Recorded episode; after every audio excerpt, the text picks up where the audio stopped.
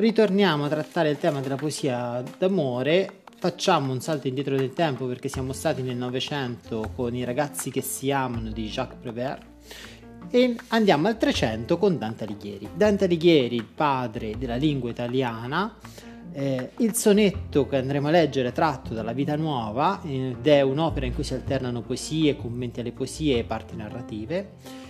E nella Vita Nuova il tema fondamentale è l'amore che Dante prova per Beatrice.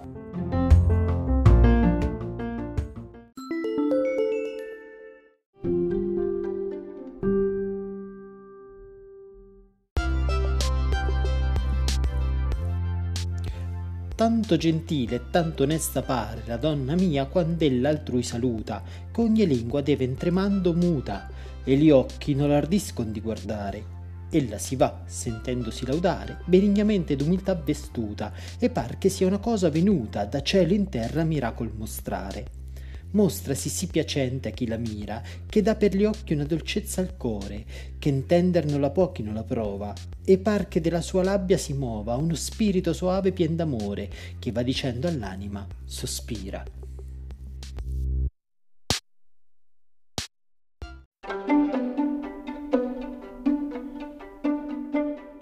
Andiamo a capirla strofa per strofa, analizziamola.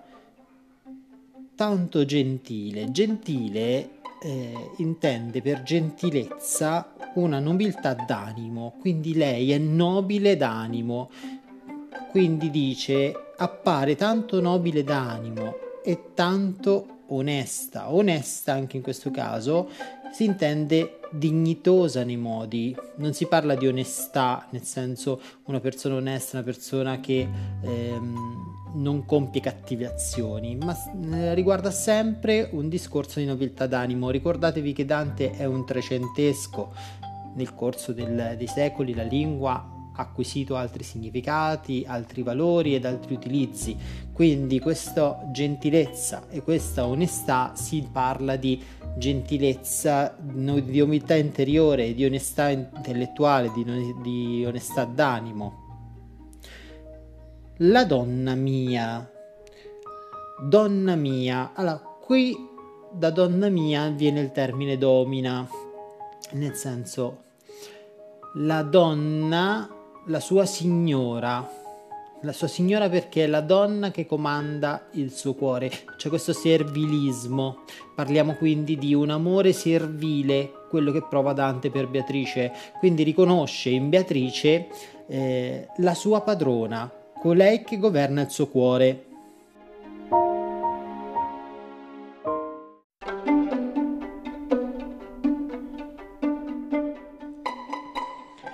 E dice: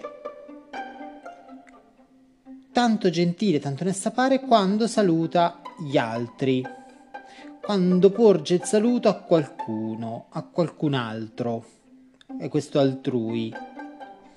Quindi dice che ha un atteggiamento composto, cioè siamo, ricordatevi, nel 300, non sono i giorni d'oggi, quindi una donna deve avere soprattutto una nobildonna deve avere un atteggiamento che sia consono, diciamo così, ai costumi, al modo di essere, quindi che sia moralmente accettabile. Quindi anche quando incontra persone, uomini per strada, Beatrice ci appare con un atteggiamento compito, diciamo, ed è così bella nel vedersi, così nobile d'animo per l'appunto, che ammutolisce, muta, quel muta vuol dire ammutolisce, qualunque lingua, cioè qualunque persona che osi parlare,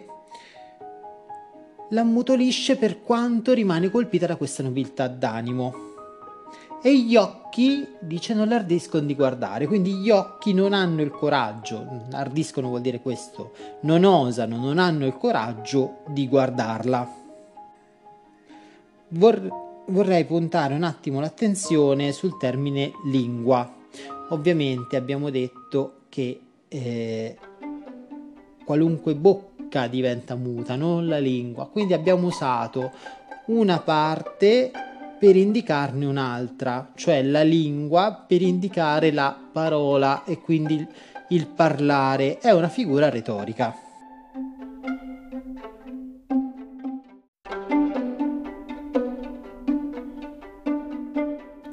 Nello specifico questa figura retorica è una metonimia, cioè parliamo praticamente dello strumento, tra virgolette, per indicare la bocca, cioè parliamo della lingua per indicare la parola. La metonimia è quindi la sostituzione di una parola con un'altra per questo rapporto di vicinanza logica, cioè io parlo della lingua, quindi sto parlando del parlare, della bocca, ma non dico che ammutolisce, toglie le parole di bocca alle persone, le rende mute, io ho detto che frena la lingua, la metonimia.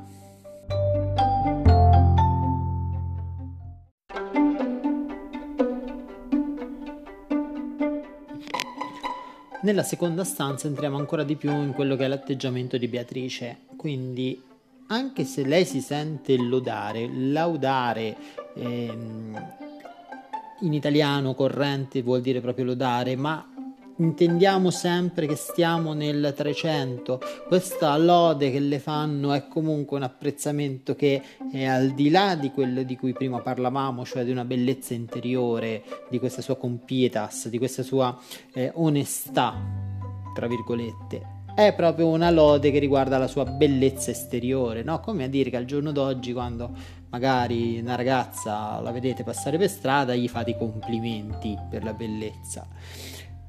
Più o meno il concetto è quello, soltanto che Beatrice, consapevole della sua bellezza, anche perché ovviamente gli viene detto dai passanti, dalle persone che incontra per strada, comunque si veste di umiltà. Che cosa vuol dire si veste di umiltà? Ovviamente con l'umiltà non ci fa un vestito, l'umiltà è un sentimento, è un atteggiamento. Si veste di umiltà vuol dire che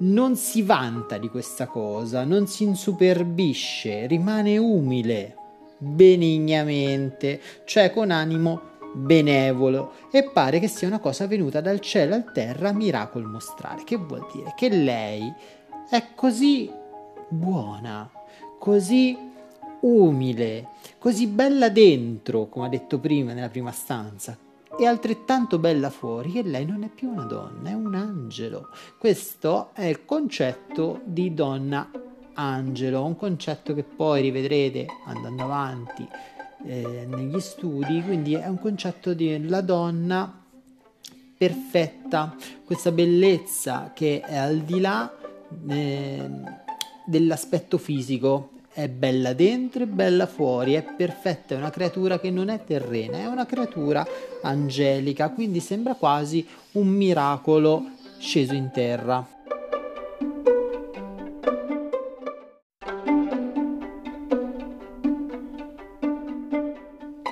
Nella quarta stanza ribadiamo questo concetto di bellezza esteriore.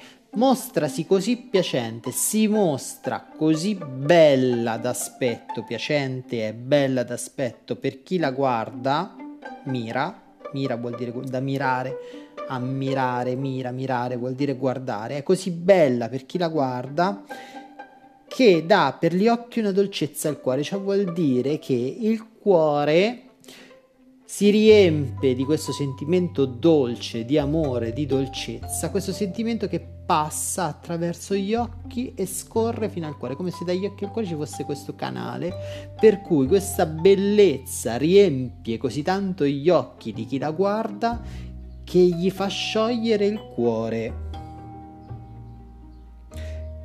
Che intender non la può chi non la prova. Che cosa mi sta dicendo Dante? Che questa dolcezza, questo scioglimento del cuore, vabbè, io te lo sto raccontando, però mi rendo conto che tu persona a cui lo sto dicendo, che lei è così bella da farti sciogliere il cuore, non lo puoi capire fino in fondo, perché se tu non la vedi, come fai a capirlo? È talmente bella, ti sto dicendo, che chiunque la guarda gli si scioglie il cuore. Però certo, tu magari mi stai dicendo una cavolata, mi rendo conto che puoi non credermi, perché se tu non la vedi non lo puoi capire, non puoi afferrare questo concetto che io ti sto dicendo. Non puoi afferrare quanto siano vere le mie parole se non ce l'hai di fronte e non ammiri la sua bellezza. Quindi diciamo che Dante qui fa un passo indietro, no? È come se ti avesse detto: Beatrice è bella in tutto, è bella come persona, bella d'animo, altrettanto è bella esteriormente, però tu non puoi capire effettivamente fino in fondo quanto sia bella, cioè ti devi fidare delle mie parole, però ti dico che è veramente così bella da farti sciogliere il cuore. Se non la vedi non lo puoi capire, ma povero te che non lo puoi fare, io posso.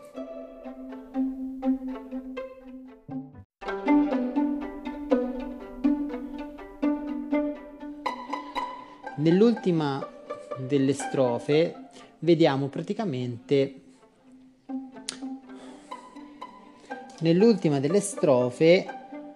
c'è un ulteriore elemento che trascende la realtà umana di Beatrice per sottolineare questa sua esistenza semidivina, di creatura angelica scesa in terra, questo angelo che cammina tra gli uomini. Dice che praticamente quando lei parla si muove questo spirito d'amore, questo sentimento che esce dalla bocca, dalle sue labbra, non solo dalle sue labbra, perché poi le labbra sono praticamente un asineddoche, un'altra figura retorica. L'asineddoche che cos'è? Una parte per il tutto. Io parlo delle labbra per indicare tutto il volto, quindi questa sua bellezza, questa sua perfezione dell'aspetto, quando lei cammina, quando lei parla, quando lei si muove da lei questo spirito d'amore che esce, entra negli altri, e l'anima di chi la guarda, perché dice che va dicendo all'anima, ma si riferisce che va dicendo all'anima di chi la sta guardando, di colui che ce l'ha davanti, questo spirito d'amore che esce da Beatrice, dall'aspetto di Beatrice, dall'immagine di Beatrice, dal suo essere angelica, si muove da lei e va attraverso gli occhi di chi la guarda, riempire il cuore e tocca l'anima di chi la guarda, gli va dicendo all'anima: sospira. E quindi vi vedete